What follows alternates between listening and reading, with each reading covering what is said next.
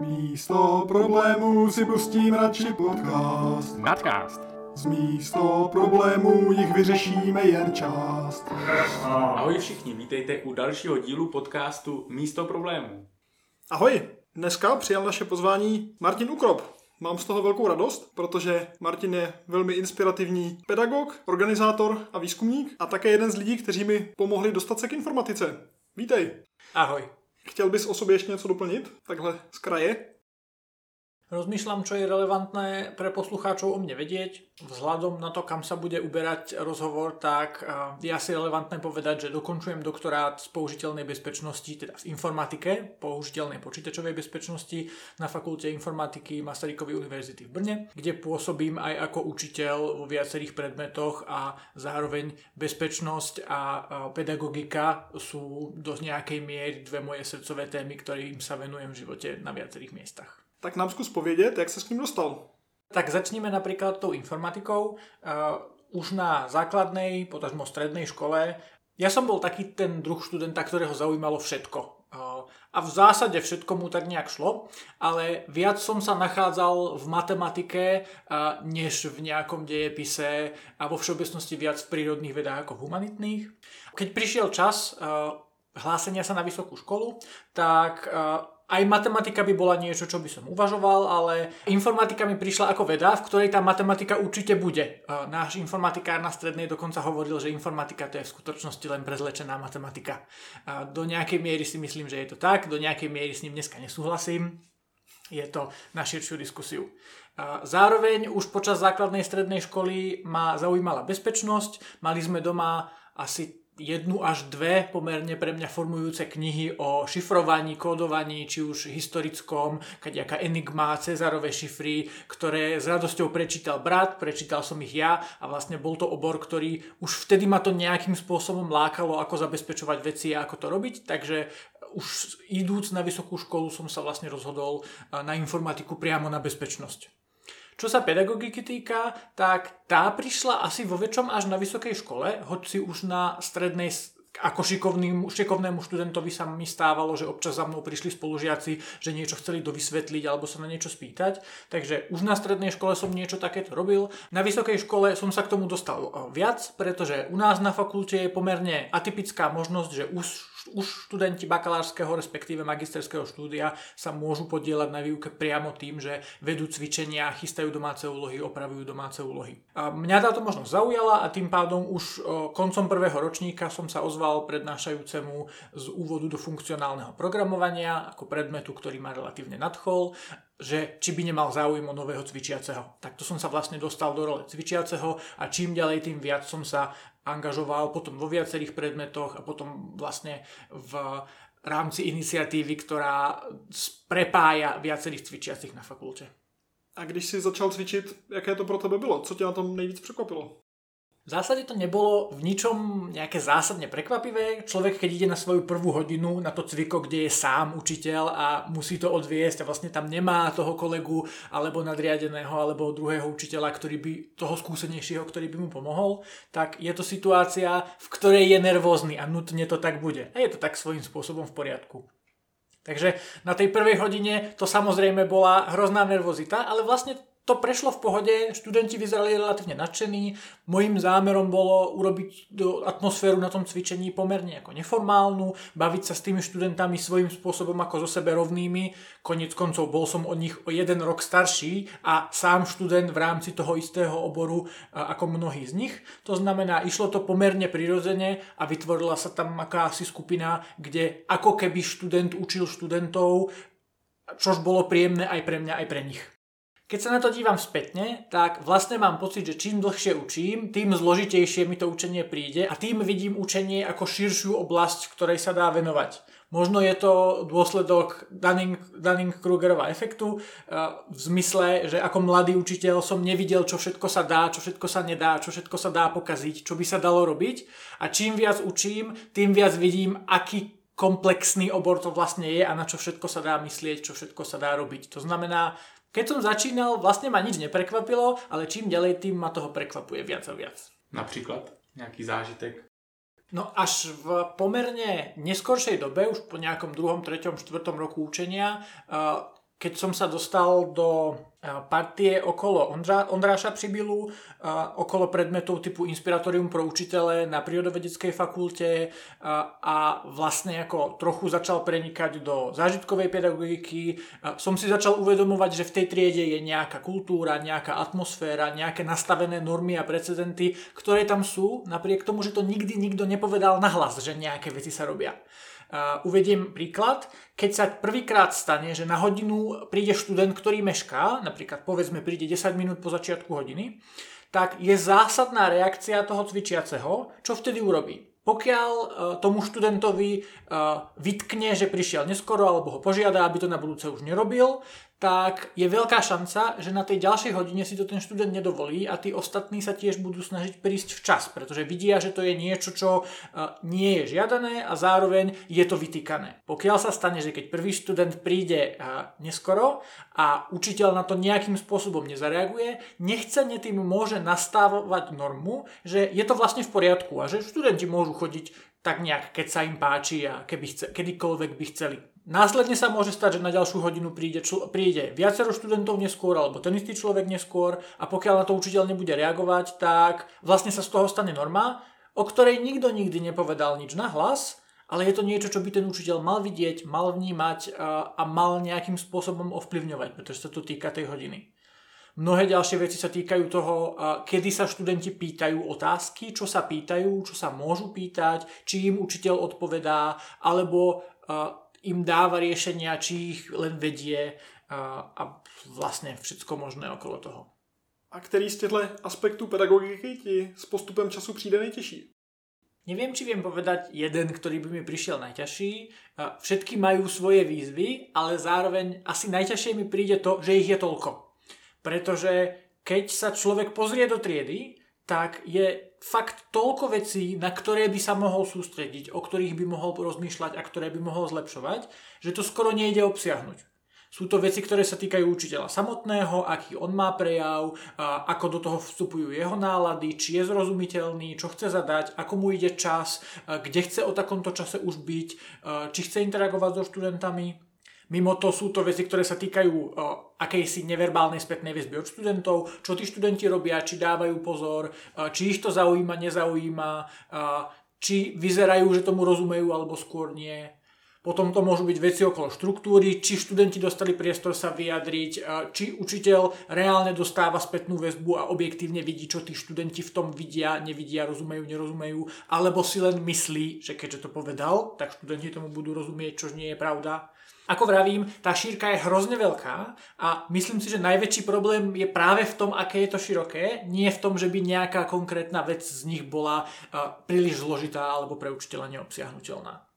Tak to zní jako, že stát se dobrým učitelem, to člověk nepůjde nikam se nějak vyučit, ale spíš už musí přicházet s nějakýma přirozenýma vlohama nebo nějakým talentem.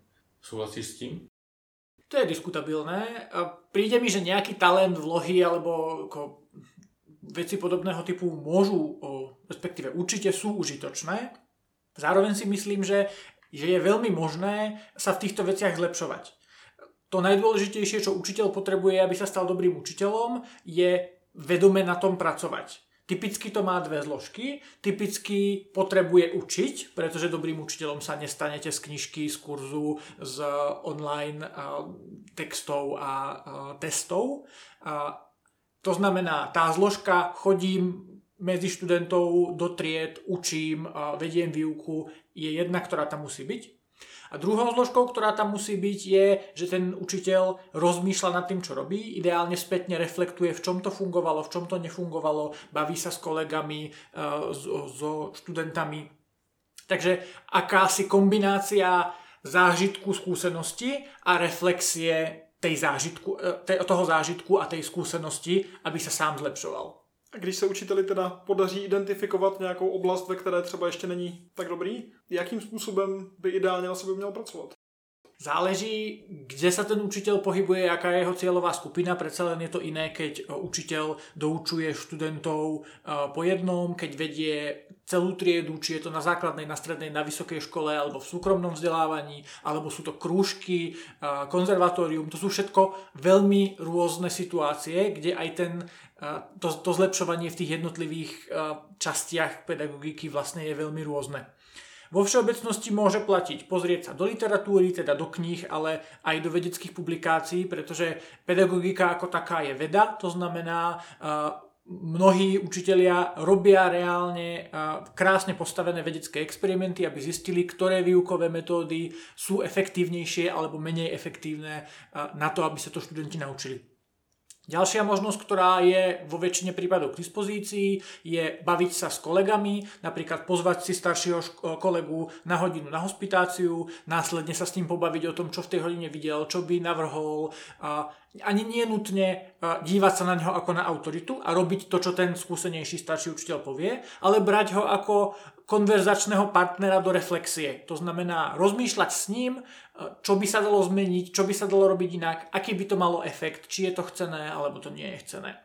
To sú asi dve najvýraznejšie cesty, ktoré vidím. To znamená obrátiť sa na nejakú literatúru alebo výskum, alebo obrátiť sa na nejakého kolegu alebo kurz, alebo ľudí, ktorí majú skúsenosti v tom, čo robím a vedia so mnou diskutovať a byť mi partnerom, aby som sa mohol zlepšovať. Mhm. Už se zmínil o své účasti na fakultní iniciativě pro zlepšování cvičení, tím, že pomáháte cvičícím. Jak to teda funguje? Myslíš ty pravdepodobne eh, iniciatívu Teaching Lab, ktorá vznikla na fakulte informatiky tu u nás na Masaryčke pred fú, vlastne už nejakými šiestimi rokmi alebo takéto niečo. Myšlienkou od prvopočiatku bolo eh, spôsobiť, aby cvičenia na fakulte informatiky boli kvalitnejšie, lepšie, aby študenti aj učitelia z nich mali radosť, aby to učenie bolo efektívne. Skrátka, taký ten idealistický cieľ, ktorý je na záver, poďme to zlepšiť. Ako som spomenul už v jednej z predošlých odpovedí, tak naša fakulta je pomerne špecifická tým, že cvičenia často alebo niekedy vedú aj bakalársky a magisterskí študenti, čož na iných fakultách nebýva úplne zvykom, typicky výuka býva až doménou doktorandov a zamestnancov. Tak u nás, keďže už učia bakalársky a magisterskí študenti, sa fakulta rozhodla, že by bolo dobré nejakým spôsobom im pomáhať a povedať im aspoň ten úplný základ. Nie, že by teda nástupom na doktorantské štúdium automaticky prichádzal nejaký zázračný pedagogický boost, že človek sa hneď stane lepším učiteľom a hneď vie základné veci, ale predsa len bakalár alebo magister má aj sám menej odštudované a môže mať oveľa väčší zmysel baviť sa s týmito mladými učiteľmi o základných veciach, ktoré sú, funk- sú funkčné, nie sú funkčné, ktoré môžu byť dobré, čo sa vlastne vo výuke dá robiť a tak podobne. Preto vznikol rovnomenný predmet, teda predmet s názvom Teaching Lab, ktorého úlohou bolo združovať študentov cvičiacich, ktorí chcú učiť lepšie, ktorí sa chcú zhovárať o tom, aké majú na vlastnej výuke, na vlastných hodinách problémy, čo im funguje, čo im nefunguje, čo by mohli robiť lepšie a nechať si jednak poradiť od skúsenejších starších študentov, ale aj diskutovať čo kde, čo kde fungovalo a nefungovalo, čo oni sami by chceli a nechceli. To znamená, celá iniciatíva začala pomenovaním takejto potreby a vznikom predmetu. Na výuku toho predmetu sme uh, pozvali uh, sme pozvali experta uh, Ondráša z prírodovedeckej fakulty, ktorý práve učil spomínané predmety Inspiratorium pro učitele 1.2, uh, manažerské praktikum, sebeskúšenostný kurz a rôzne podobné kurzy. Ktorý vlastne vytvoril e, úvodný syllabus e, a začal sa s tými našimi cvičiacimi baviť o tom, aká je na ich cvičeniach kultúra, ako vznikajú normy, či si učitelia uvedomujú, čím môžu ovplyvňovať to, či sa študenti pýtajú alebo nepýtajú, ako dobre formulovať otázky, ako zisťovať, e, čomu študent porozumel a čomu neporozumel a rôzne ďalšie veci. Postupom času, e, opakovaním tohto kurzu pre nových a nových cvičiacich sa práve okolo toho predmetu vybudovala e, menšia komunita e, akýchsi zanietencov, ľudí nadšených preto robiť výuku na fakulte informatiky lepšie, ktorá jednak rozvíja ten kurz a občas robí aktivitu nad rámec toho kurzu. Robí nejaký ten workshop, dokonca už robí aktivity aj pre zamestnancov, že raz za čas zvolá diskusiu aj medzi zamestnancami na nejakú tému, alebo pomáha predmetom s konkrétnymi zakázkami. Napríklad v úvode do C, ako úvodnom programovacom predmete, sme pomáhali Petrovi Švendovi viesť nových cvičiacich, pretože v tom predmete je nových cvičiacich každý rok pomerne dosť, k tomu, aby sa zamýšľali, ako im to funguje alebo nefunguje a ako sa vlastne pobiť s tou situáciou okolo dištančného vzdelávania, keď prišla pandémia. Tak mluvíme tady směrem k té učitelské části, ale co bys řekl studentům nově příchozím, třeba na vysokou školu, co myslíš, že by pro ně bylo užitečné vědět o těch učitelích, který mají před sebou? Oni můžou přicházet s různýma představama, předsudkama o těch učitelích, ale třeba by jim pomohlo na začátku se o nich něco dozvědět, nepřistupovat k ním třeba jako nějakým mašinám, asi to je fajn, ale jestli bys měl tady ze své pozice učitele nějakou radu pro ně. Študenti prichádzajúci na vysokú školu už sú e, relatívne ako dospelí a myslím si, že už počas strednej školy dospeli k pozorovaniu, že ani učitelia nie sú dokonalí, ani neomilní, ani mašiny na efektívne e, znalosti alebo patenty na pravdu, to niekedy úplne vôbec nie. Takže jednoznačne súhlasím s tým, že študenti by ich e, ako takéto stroje nemali brať, ale myslím si, že toto na úrovni vysokej školy už typicky ani nebýva problémom. Ak by som im mal ale niečo poradiť, tak to, čo cítim z pohľadu učiteľa, bolo by super skúsiť vziať vysokú školu ako novú skúsenosť. Ona je to síce škola v úvodzovkách, tak ako bola základná a stredná škola, ale vzhľadom na štandardné základné a stredné školstvo, čo sa rozprávam s kamarátmi na Slovensku aj v Českej republike, by bolo fajn nepreniesť si stereotypy zo strednej a základnej školy na vysokú školu. Základná a stredná škola sú často postavené uh, tak, že študent je uh, pod pomerne presným vedením a je mu pomerne presne hovorené, čo má robiť, čo nemá robiť, čo, čo má kedy vypočítať, akú úlohu má doniesť, kde vysoká škola prichádza ako režim, ktorý je pomerne zrazu e, výrazne voľnejší, kde ten študent dostáva mnoho ponúk, čo všetko by sa mohol učiť. Niektoré ponuky sú označené ako, že toto je to, čo musíš v úvodzovkách a nejak, je to nejaké ako minimum predmetu alebo domáca úloha, ktorá má kontrolované odovzdanie. Ale zároveň tých ponúk, čo všetko sa tam dá naučiť a čomu všetkému sa dá venovať, je na vysokej škole už oveľa viac. A e, človek už zďaleka nie je tak výrazne vedený za ruku, čo by mal robiť a čo by nemal robiť. S tým súvisí, že na základnej a strednej škole u mnohých učiteľov platí, že vlastne pýtať sa otázky, ísť nad rámec toho, čo je na hodine vysvetľované a robiť viac, nebýva vždy vítané úplne ideálnym spôsobom. Na vysokej škole je tento režim oveľa funkčnejší. Sú samozrejme výnimky učiteľov, ktorých výuka nefunguje ideálne, ale väčšina učiteľov na vysokej škole takúto aktivitu a proaktivitu študentov naopak víta. To znamená, vlastne by chceli, aby sa študenti pýtali, vraveli, čo ich zaujíma, pretože to kurikulum už nie je tak fixne postavené a neobsahuje minimálnu schému, každý sa musí naučiť čítanie, očítanie, násobenie, delenie, umocňovanie, odmocňovanie a cez to nejde vlak. Podobný problém je v tom, že na základnej a strednej škole sú osnovy typicky relatívne plné, zatiaľ čo na vysokej škole v rámci predmetu je tá osnova relatívne široká a ten učiteľ sa nemusí až tak ponáhľať a môže obsiahnuť mnoho vecí a rád to bude formovať tomu, čo študentov zaujíma, ak študenti budú dostatočne proaktívni. A jakým způsobem teda studenty motivovat? Třeba v těch předmětech, které mají povinně a vlastně moc nevěří, že jim k něčemu budou.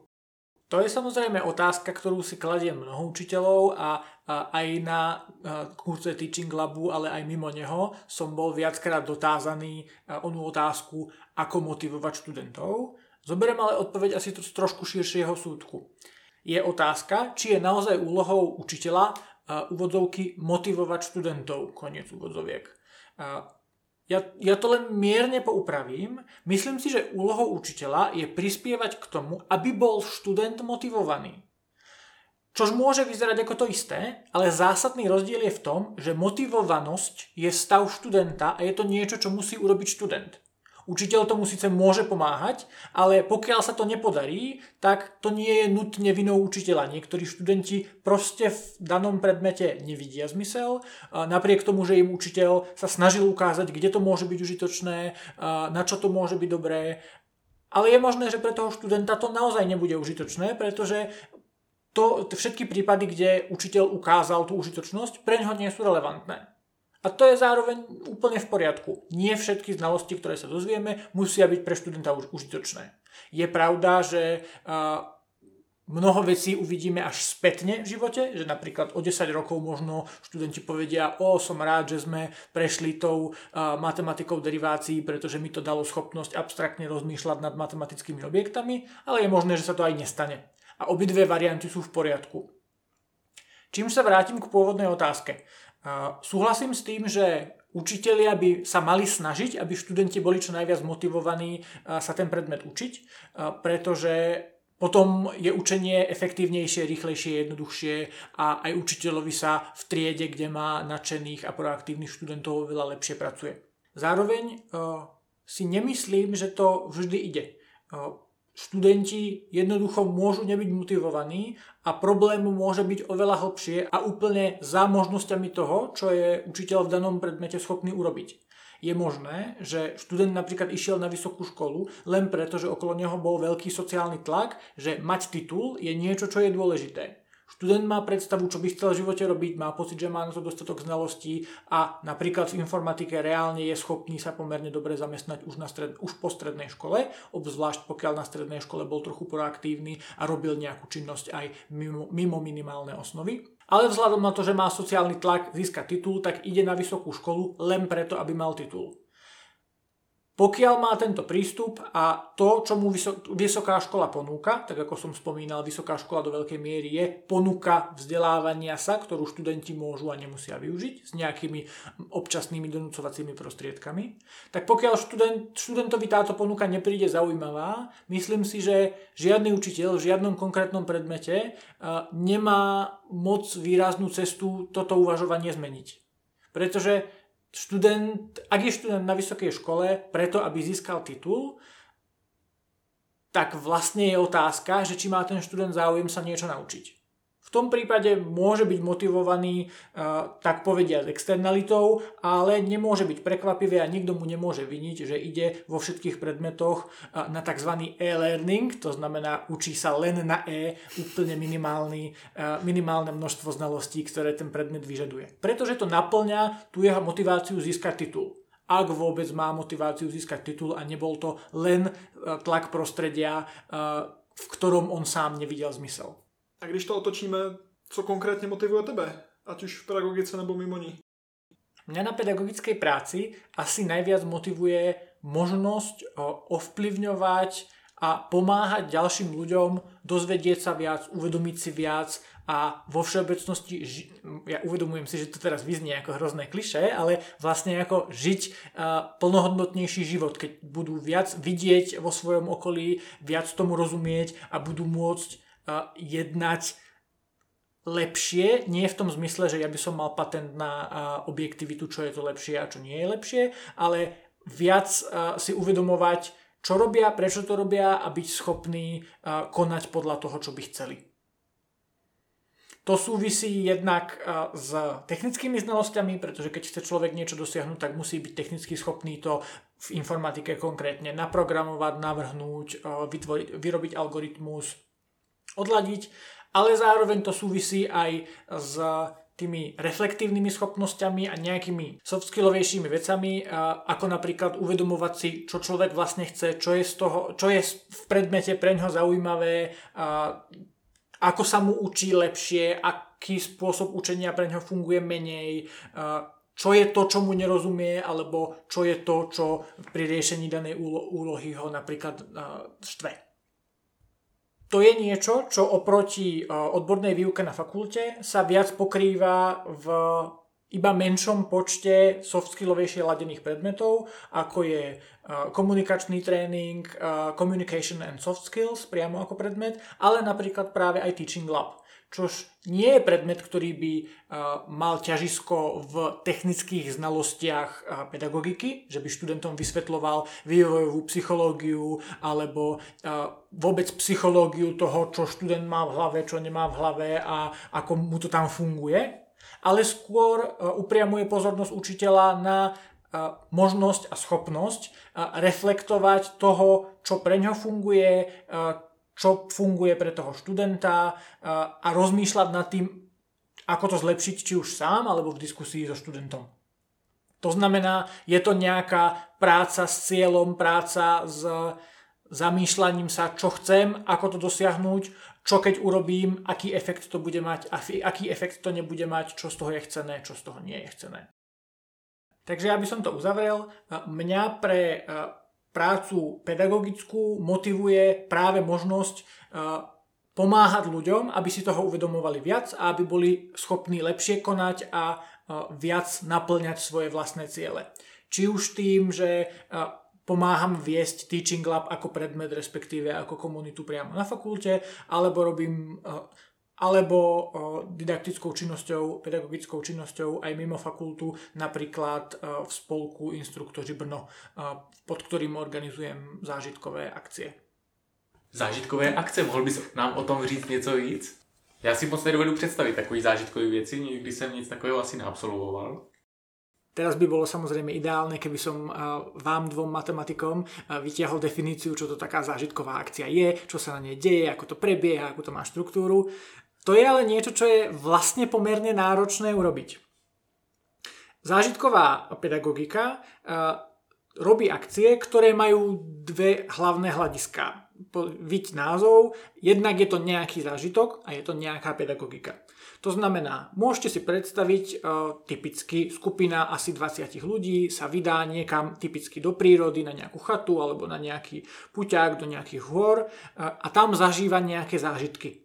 Tie zážitky môžu byť veľmi rôznorodé, e, od, e, od zážitkov, ktoré vyplývajú priamo z tej interakcie s prírodou, či už je to nejaké prespávanie počirákom, horolezecké aktivity, splavovanie riek alebo niečo tohto typu, až po zážitky akýmsi spôsobom herné, pripomínajúce skôr tábory, ale akési tábory pre dospelých. To znamená nejaké simulačné hry, strategické behacie hry, hry, ktoré, kde je úlohou v tímoch vytvoriť nejakú stavbu, nejaký produkt, preniesť nejakú správu alebo niečo podobné.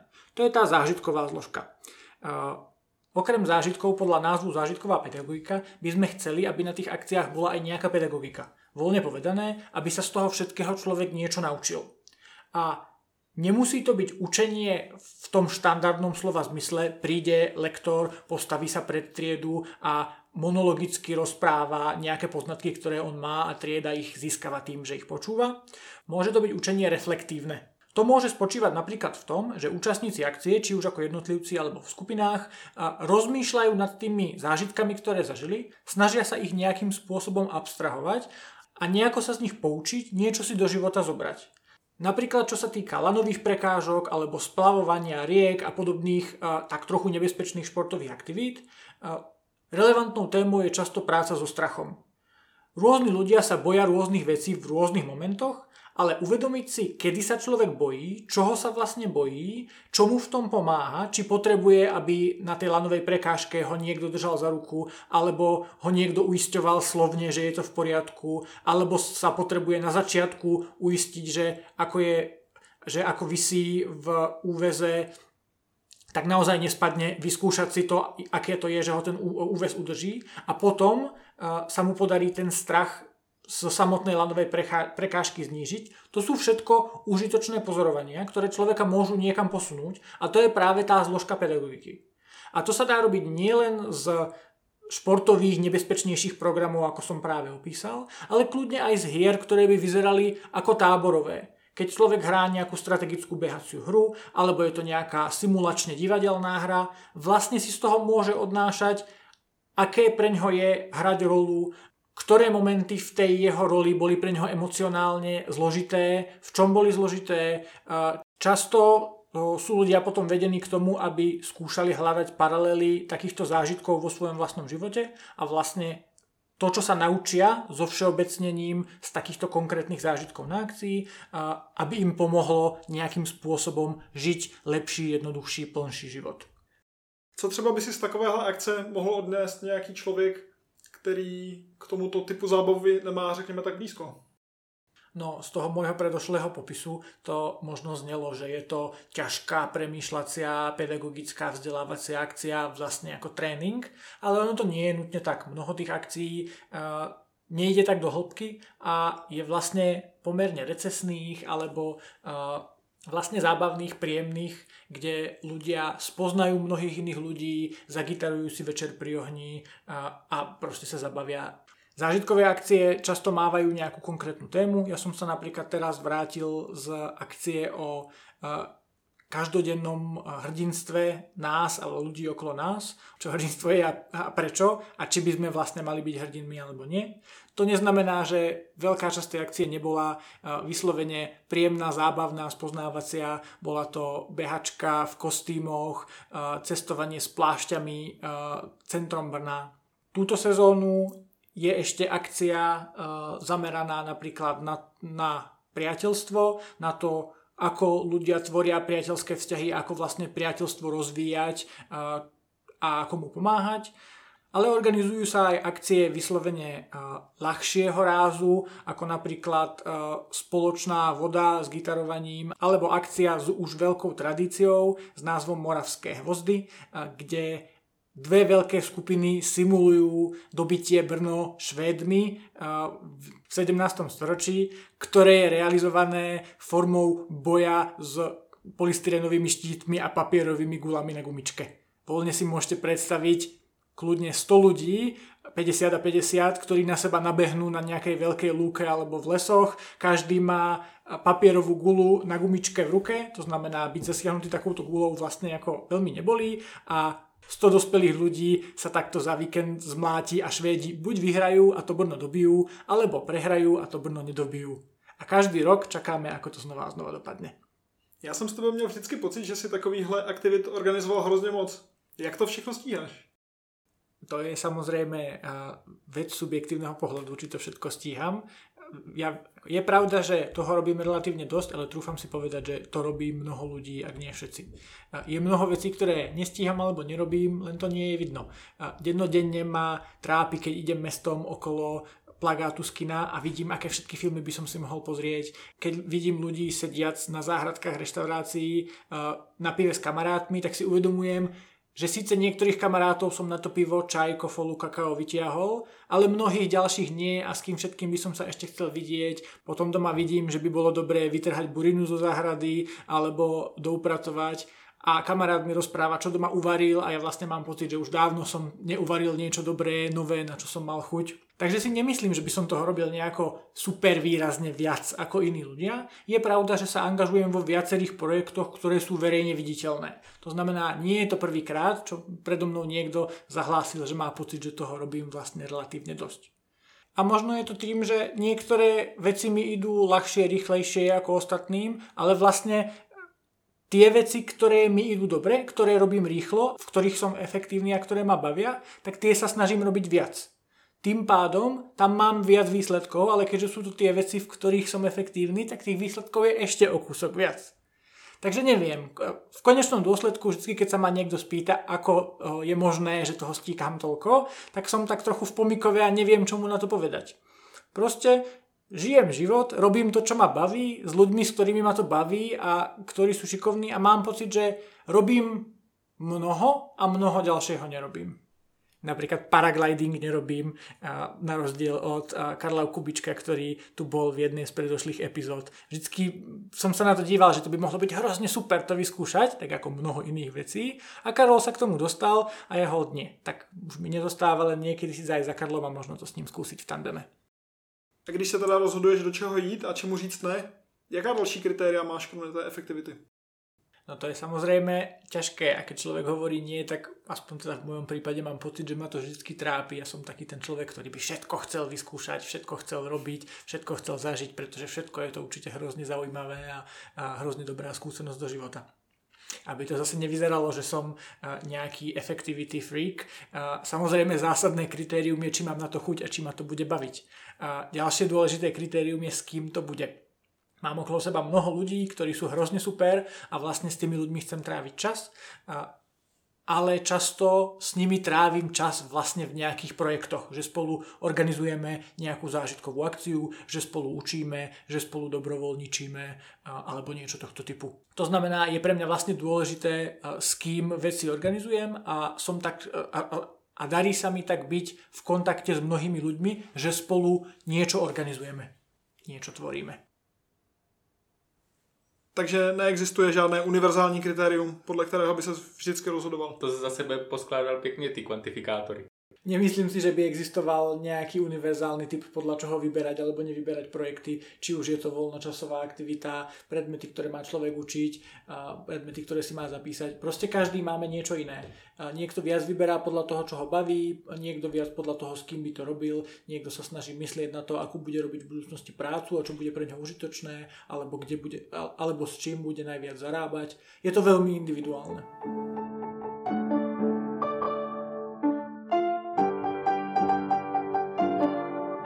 Jak jsi rozhodl pokračovat ve studiu a jít na doktorát? Ja som dostal dotaz od o, aktuálneho školiteľa už o, v polovici magistra, že či plánujem ísť na doktorát. Vtedy som mu povedal, že neviem a že sa má spýtať o rok, keď toho magistra budem končiť. A, a za ten rok som dospel k tomu, že pôjdem na doktorát a to v zásade z dvoch dôvodov. Jednak už bakalárska a magisterská práca boli výskumného typu, takže a nejaké články z nich boli, hoci to neboli články, ktoré by som bol písal primárne ja, ale vtedy môj vedúci. Takže som mal nejakú skúsenosť s tým, čo je to vlastne vedecká práca a čo to tak zhruba obnáša. To znamená, jeden dôvod, prečo som šiel na doktorát, vlastne bol, že mi to dávalo zmysel robiť takúto činnosť. Potom sa ponúka otázka, kam ísť na doktorát, pretože pokračovať na tej fakulte, kde človek spravil bakalára a magistra, nemusí byť úplne ideálne. Môže byť vhodné ísť napríklad do zahraničia alebo na nejakú inú univerzitu. Ale, a to je druhá časť toho rozhodnutia, ktorá vlastne súvisí s tým, čo som vravel pred chvíľou, Spolupráca s mojim vedúcim bakalárskej a magisterskej práce a vôbec s ľuďmi, ktorí sa pohybovali okolo eh, bezpečáckého labu na fakulte, eh, mi bola veľmi príjemná, prišla mi funkčná a vlastne eh, rád by som pokračoval v kontakte a v spolupráci s tými ľuďmi. To znamená, išiel som na doktorát, pretože mi to dávalo zmysel, mal som pocit, že mi to nejakým spôsobom pôjde a nebudem úplne trpieť, pretože už som to robil na bakalárku a diplomku a e, prácu tohto typu som zvládol. A zároveň to bolo s ľuďmi, s ktorými som chcel tráviť e, čas aj ďalej. Preto som vlastne pokračoval na doktoráte na tej fakulte, kde som urobil bakalára aj magistra. A když jsme u toho rozhodování, tak co téma výzkumu? Jak se ho vybral? Jaké vůbec to téma výzkumu je? Existuje vůbec? No, trúfam si povedať, že existuje. Môj doktorát je v téme počítačovej bezpečnosti, konkrétne tzv. použiteľnej počítačovej bezpečnosti, ktorá sa sústredí na to, ako bezpečnosť vníma človek, ako s ňou človek interaguje. To znamená, kladieme do centra pozornosti človeka a prispôsobujeme bezpečnosť a nástroje tomu človeku. Namiesto toho, ako to často býva, že by sme v strede mali ten systém, ktorý sme naprogramovali s tou bezpečnosťou, ktorú má a snažili sa ohnúť toho človeka, aby v tom systéme pracoval bezpečne, školiť ho, presviečať ho, čo má robiť, čo nemá robiť, kam má klikať, kde nemá klikať. Akási mantra použiteľnej bezpečnosti je, že to najjednoduchšie použitie nástroja, softvéru, programu by malo byť aj to najbezpečnejšie použitie. A pokiaľ človek chce urobiť niečo, čo nie je až také bezpečné, tak by to vlastne malo byť zložitejšie, než urobiť tú najbezpečnejšiu voľbu. Svojím spôsobom je to obor, ktorý je síce technický, je to informatika, je to bezpečnosť, ale vlastne na rozdiel od mnohých informatických podoborov, tak trochu tak trochu hraničí s nejakou sociológiou, psychológiou, robí experimenty priamo na ľuďoch, rozpráva sa s vývojármi a s užívateľmi na konferenciách, necháva ľudí robiť úlohy a potom sa ich pýta, čo si o tom nástroji mysleli, či im to prišlo použiteľné, či sa im to zdalo bezpečné, skúma, aké majú ľudia mentálne modely, čo vlastne pre bežného človeka znamená šifrované spojenie po internete, či rozumie, kde je šifrované, kde nie je šifrované, pred čím ho to chráni, pred čím nie a tak podobne. To je samozrejme stále relatívne široký podobor a, v rámci toho ja sa venujem konkrétne použiteľnosti nástrojov pre softverových vývojárov, na, na ktorých oni potom budujú programy pre bežných používateľov. To znamená, ja sa dívam na bezpečnostné softverové knižnice, ktoré, sú, ktoré tí vývojári používajú vo svojej práci. A když si zvolil tohleto téma, jak konkrétne si zdal vybíral to další podtémata? Na začiatku toho doktorátu to bolo uh, trochu také voľné blúdenie a skúmanie, čo by mohlo byť zaujímavé. A vlastne sme vybrali konkrétnu, zistili sme, že sa chceme venovať knižnici a vybrali sme konkrétnu knižnicu, nechali sme uh, vývojárov na konferencii z priemyslu robiť nejakú malú aktivitku v tejto knižnice, nahrávali sme to prostredie a bavili sme sa s nimi, čo, o tom, čo si o tom nástroji myslia. A na základe toho sme vyhodnocovali, kde by ten nástroj mohol byť použiteľnejší. Časom sa ten môj výskumný projekt trochu rozvinul a došli sme z týchto akýchsi náhodných experimentov z úvodu do momentu, keď sme si sadli a povedali si, že si to chceme naplánovať trošku koncepčnejšie. Celú tú tému sme vlastne ešte o kus viac zúžili. Povedali sme si, že chceme, aby nástroje, ktoré používajú a spracovávajú uh, certifikáty na internete, uh, ktoré zabezpečujú spojenie a vlastne uh, dokladujú, že tá druhá strana je naozaj tým, kým tvrdí, že je tak aby práca s takýmito certifikátmi bola pre vývojárov použiteľná a chybové hlášky, ktoré pri práci s nimi vyvstávajú, boli zrozumiteľné, aby vývojári rozumeli, ako závažná daná chyba je, čo s ňou majú robiť, kde presne je a tak podobne. No a stanoviať si takýto abstraktný uh, ďaleký cieľ, nám vlastne z toho začal vypadávať akýsi strom pod cieľov, ktoré na seba nadvezujú, pretože ak chceme, aby to bolo použiteľné, tak najskôr potrebujeme vedieť, aké tie chyby teda môžu nastať. Oni v každej knižnici môžu nastať trochu iné, to znamená vlastne by to chcelo zmapovať, aké knižnice sú, aké problémy jednotlivé knižnice poznajú. Na základe toho môžeme vybudovať nejakú mapu, ktoré chyby z ktorých knižníc zodpovedajú ktorým iným chybám. A na tom potom môžeme postaviť nejakú taxonómiu a tie chyby trochu zjednotiť, a začať formalizovať, čo presne tie chyby znamenajú, porovnávať to s aktuálnou dokumentáciou v jednotlivých knižniciach, snažiť sa zostaviť lepšiu dokumentáciu, otestovať tú lepšiu dokumentáciu, navrhnúť tú dokumentáciu vývojárom knižníc a takto vlastne postupovať ďalej. Ja som teraz prakticky opísal výskum na 5 až 10 rokov, určite viac ako na jeden doktorát a pár bakalárskych a diplomových prác k tomu. Ale mať to takto naplánované mi vlastne príde ako ani nie, že zásadná výhoda, ale ako zá, zásadná vec, ktorú uh, doktorant, ale respektíve človek, ktorý robí výskum, by mal mať. Keď má takto stanovený abstraktný cieľ, tak mu z toho vlastne vypadáva tá cesta, ako sa k nemu dá dostať. A tá cesta má nejaké kroky, nejaké bočné línie a tým pádom sa človek vlastne dostane do stavu, že keď za ním niekto príde, že by chcel bakalárskú alebo diplomovú prácu u ňoho, tak vie na počkanie vytvoriť niekoľko tém, pretože má v hlave predstavu, ako tá cesta vyzerá, ktoré veci už sa môžu robiť, pretože závisia na veciach, ktoré už sú hotové a, naopak, ktoré veci má zmysel ešte odložiť ďalej. A takto buduje ani nie jednotlivé kusy výskumu, ale vlastne celý ten výskumný smer a, a celý ten, celú tú cestu, ktorá smeruje k tomu abstraktnému cieľu, ktorý je často nedosiahnutelný, ale, ale je dôležitý, pretože tú cestu vlastne formuje. No a pokiaľ e, má doktorant e, svoj výskum pozdĺž takejto cesty, tak si trúfam povedať, že tá dizertačka sa vlastne tak nejak stane popri tom, čo on robí ten výskum. Pretože každý ďalší výskum nadvezuje na ten predošlý, dáva to vlastne zmysel a keď príde do doby, keď začne písať dizertačnú prácu, tak nemusí rozmýšľať, ako spojiť a prepojiť tie jednotlivé výskumy, ktoré má do ucelenej práce, ale vlastne len popíše tú cestu, ktorú zobral od toho momentu, keď to celé naplánoval takáto cesta, respektíve tých strom tých jednotlivých krokov smerujúcich k cieľu nemusí byť uh, len pre jednotlivého doktoranda. Je fajn, keď je napríklad väčšia skupina, kde je viac doktorandov, nejaký ten zamestnanec, magistri, bakalári, tak aby všetci vedeli, kam ten výskum vlastne smeruje. A to znamená, vedeli ten abstraktný cieľ niekde na konci, ktorý nemusí byť realisticky úplne dosiahnutelný a mali prehľad, akú cestu to implikuje. Pretože potom sami vedia odhadnúť, čo je relevantné robiť, čo nie je relevantné robiť, s čím to asi tak súvisí a keď majú prehľad, kto kde na tej ceste pracuje, tak vlastne sú schopní pomáhať si navzájom bez toho, aby tam bola jedna osoba, ktorá vie o všetkom a dohadzuje člo- ľudí k sebe, tak aby si vedeli pomôcť. Podle tvé zkušenosti má většina akademických pracovníků nějakou podobnou vizi? Popravde, asi som sa nebavil s dostatočným množstvom akademických pracovníkov, aby som si trúfal súdiť, či áno, či nie. Poznám projekty, ktoré takúto víziu majú a vlastne vedia povedať, kde dlhodobo smerujú a ja si viem predstaviť, čo bude zhruba ich výskum v nasledujúcom roku, dvoch, troch.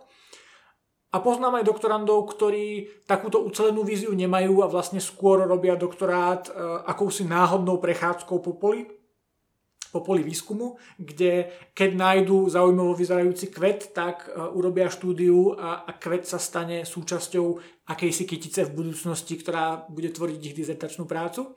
Uh, tam potom občas narážajú na problém, že keď prídu k tomu samotnému písaniu, tak človek hrozne dlho hľadá tú stuhu, ktorá bude ladiť so všetkými tými kvetmi a spraví z toho ten nádherný publikovateľný buket. V čem vidíš velké problémy akademického světa nebo klidně vysokých škol tady v Česku?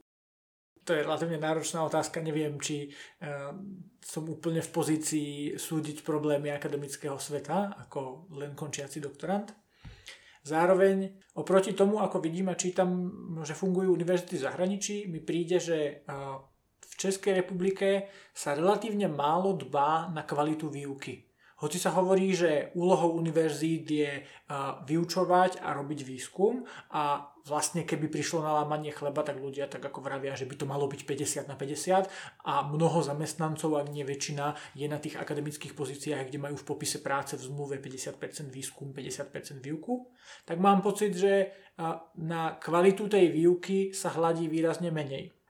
Ono to vychádza aj z toho, ako je to prostredie nastavené, pretože keď budeme robiť lepší výskum, budeme mať články na lepších konferenciách a v lepších časopisoch, dostaneme napríklad ako fakulta viac peňazí.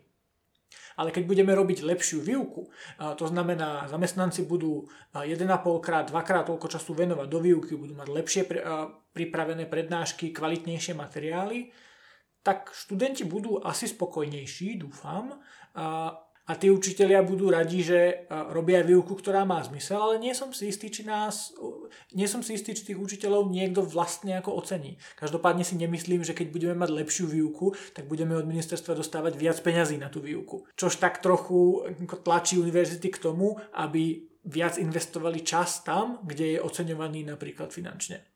No, ono se totiž těžko hodnotí kvalita výuky, asi takhle to je v rámci samo... jednoho semestru. Áno, to je samozrejme pravda a s tým súhlasím.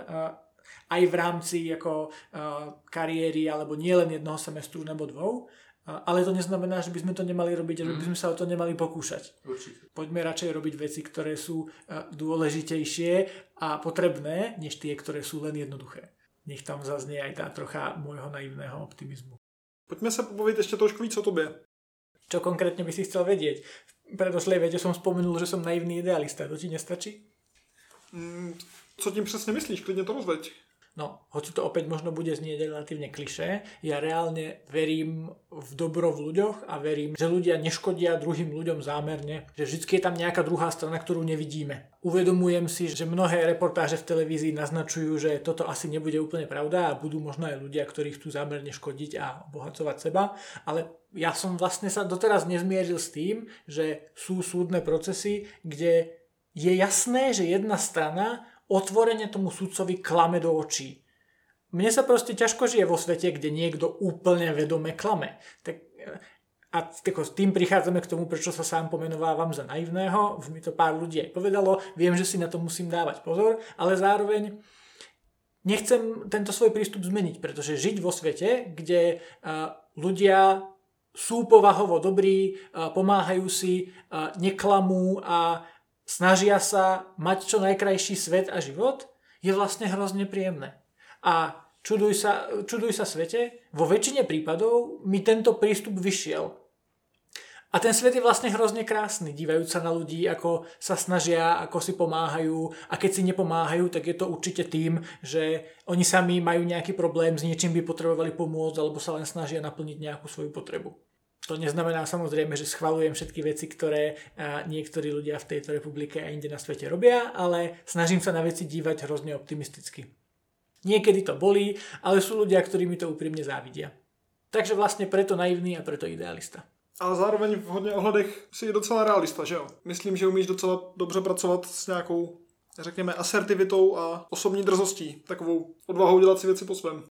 Ono to s tým trochu súvisí, pretože ak chcem zostať do nejakej miery naivný, tak musím byť naivný len tam, kde sa to dá, pretože inak by som vlastne mohol veľmi rýchlo, veľmi rýchlo skončiť tým, že by ľudia moju naivitu začali zneužívať. To znamená, mať realistický odhad je vlastne v dnešnom svete hrozne užitočné. Myslím si, že asi aj vždycky bolo. Tá osobná drzosť, ktorú si spomenul, bude asi vychádzať zase z toho idealizmu, pretože ja sám, tak ako som povedal, že verím, že ľudia sa snažia vyrobiť čo najlepší svet a, že ľudia sa snažia pomáhať svetu, aby bol čo najlepší a robiť všetko preto, aby sa nám tu spoločne dobre žilo, tak ja sám sa o to snažím. A niekedy to znamená ísť proti zažitým štandardom, proti nejakým tradíciám alebo proti tomu, čo povedala akási úvodzovky autorita, koniec úvodzoviek.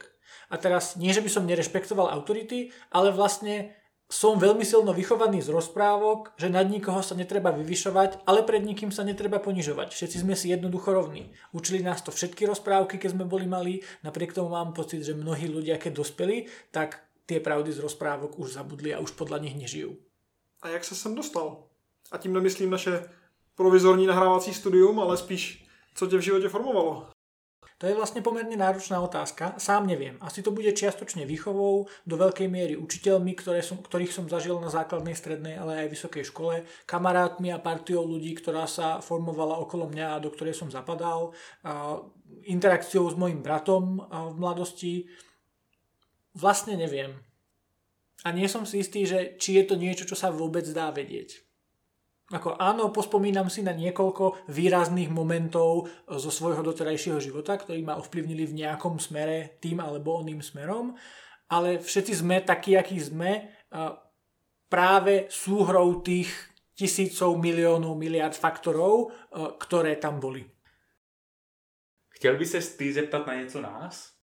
Vlastne ako nahrávame tento podcast, pre mňa je to prvý eh, rozhovor tohto typu, akože väčší audio rozhovor, ktorý niekde nahrávam, tak si uvedomujem, že keď pred človeka postavíte mikrofón, tak sa môže a nemusí jeho prejav v niečom zmeniť. Uh, vidím to na tom, ako sa trochu mení môj prejav, ako sa trochu mení Vláďov prejav, ako sa trochu mení Jonatánov prejav. A vlastne by ma zaujímalo, aké to je uh, robiť rozhovory s rôznymi ľuďmi ako ľudia na ten mikrofón reagujú, ako sa s nimi debatí v podcaste, či s niektorými je to rozhovor ako každý iný, s niektorými je to hľadanie, o čom sa vlastne bude baviť. Nie som si istý, či je to úplne otázka, na ktorú by ste teraz vedeli dať odpoveď, ale vlastne by som bol rád, ak by ste niekedy zaradili akýsi reflektívny diel, kde by ste vy sami roz, rozmýšľali, čo všetko už ste v podcaste mali, akí boli rôzni hostia, prípadne by ste pustili nejaké tie v úvodzovkách zábavné dokrútky a, a hlody, ktoré pri takýchto nahrávkach môžu vzniknúť. Tak já děkuji za inspiraci, to je to pěkná otázka. Já jsem pro nahrát samostatný takový díl, kde o tom budeme přemýšlet. Určitě jsou ty rozhovory dost různý, takže by to asi stalo za to. Jo. Jinak já se spíš soustředím na to uh, našeho hosta vždycky tak uklidnit, uh, informovat ho o všech technických záležitostech a že ve střížně se to všechno může napravit. I on se snaží říct, že jsme velmi pohostinní, snažíme se našim hostům prostředkovat co nejlepší atmosféru. A vůbec pokud jste zajímavý host, tak přijďte také. No a Vláďa se snaží říct, že eh, se snaží mluvit přirozeně. No, teď se snažím říct, že asi tuhle celou část Máš na něco nějaký názor, který je třeba hodně nepopulární? Popularita nie je nutne eh, to, čo človek vždycky chce. Napríklad na eh, tej zážitkovke o hrdinstve, ktorú som spomínal skôr, ktorú sme organizovali eh, v lete 2021, sme mali jeden veľmi špecifický program. Ono vlastne už počas tej akcie sa pár ľudí vyjadrilo, že im to nie je úplne komfortné, bol to program, ktorý bežal cez niekoľko dní a ako čítam teraz spätné väzby a ako názory po akcii od účastníkov, tak vlastne zistujem, že ten program bol dosť rozporuplný a ľudia by si ho predstavovali nejako inak. Ale vlastne čím ďalej, tým viac to vo mne utvrdzuje predstavu, že ten program bol presne taký, aký sme ho chceli.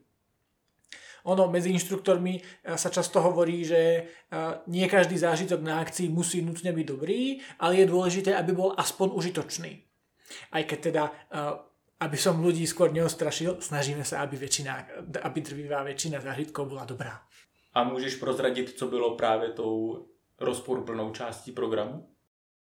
Ten program, ten program sa volal Na hromnice od Více podľa rovnomenného filmu a spočíval to v tom, že niekoľko dní za sebou sa v rovnakom čase s rovnakými ľuďmi odohrala rovnaká scéna, ktorá skončila akousi drobnou tragédiou. V našom konkrétnom prípade rozbil sa tanier na objekte tam, kde sme obedovali. Tomu rozbitiu tanieru predchádzala nejaká ako pomerne nahnevaná konverzácia medzi kuchárom a jedným členom týmu kvôli e, pustenej muzike. Zároveň ten program vedome nebol nejak uvedený, že vážení účastníci, teraz začína program, alebo tu sledujte scénku, alebo niečo podobné. Nič také tam nebolo.